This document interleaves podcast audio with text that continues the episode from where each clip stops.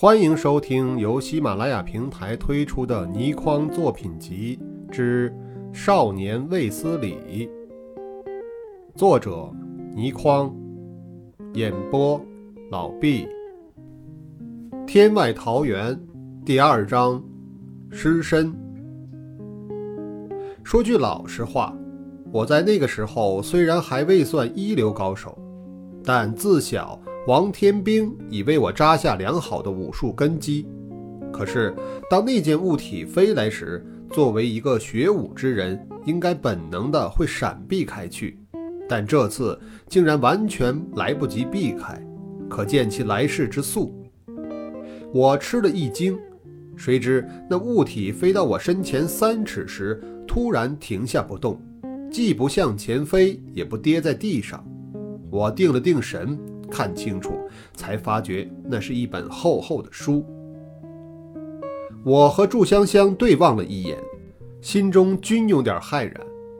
我们虽然只不过是中学生，但自小接受新式教育，对现代力学总算略有认识，都知道一件物体要在半空中停留，绝对是违反了力学原理的。这个疑问直到现在，我请教了不下百位物理学的顶尖学者，其中有几位还是诺贝尔奖的得奖者，但每个人给我的答案都是不可能。这时，刚才那山洞突然出现了一团火红的光芒，耀目的像正午的太阳一样，使我们几乎睁不开眼来。然后是一阵震耳欲聋的巨响，那团红光自山洞飞出，直上天空深处，然后消失无影无踪，前后不到三秒。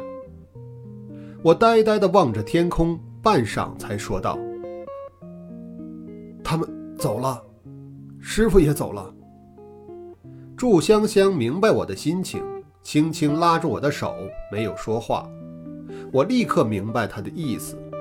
对，不管宇宙多么奇妙，不管人类多么渺小，不管人间多么无常，只要我们在一起，其他的什么都变得不重要了。以上是《天外桃源》第二章失身第三节。谢谢收听。